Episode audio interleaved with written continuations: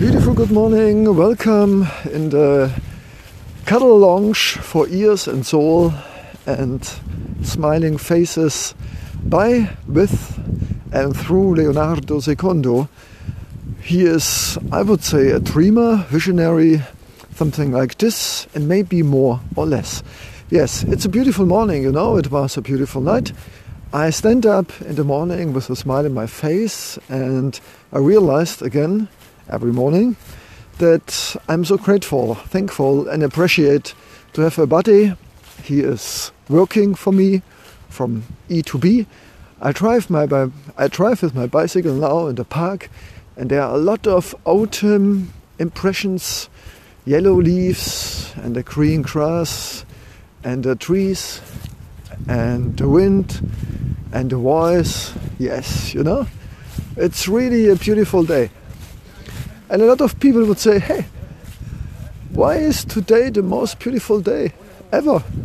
And I would say, why not? Let's imagine it would be our last day. No, not fear to die today. No, no, no, no. But you know, it's a question of awareness, conscious.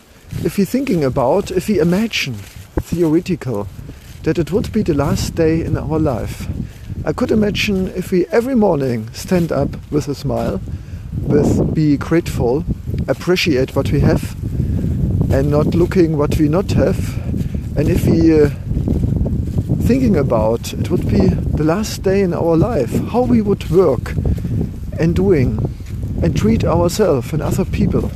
I tell you, it would change our life. And so I think, you know, we are very powerful. Why?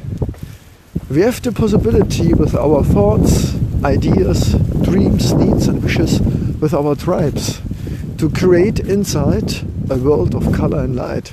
Even there's also all the time shadow, but this is totally okay.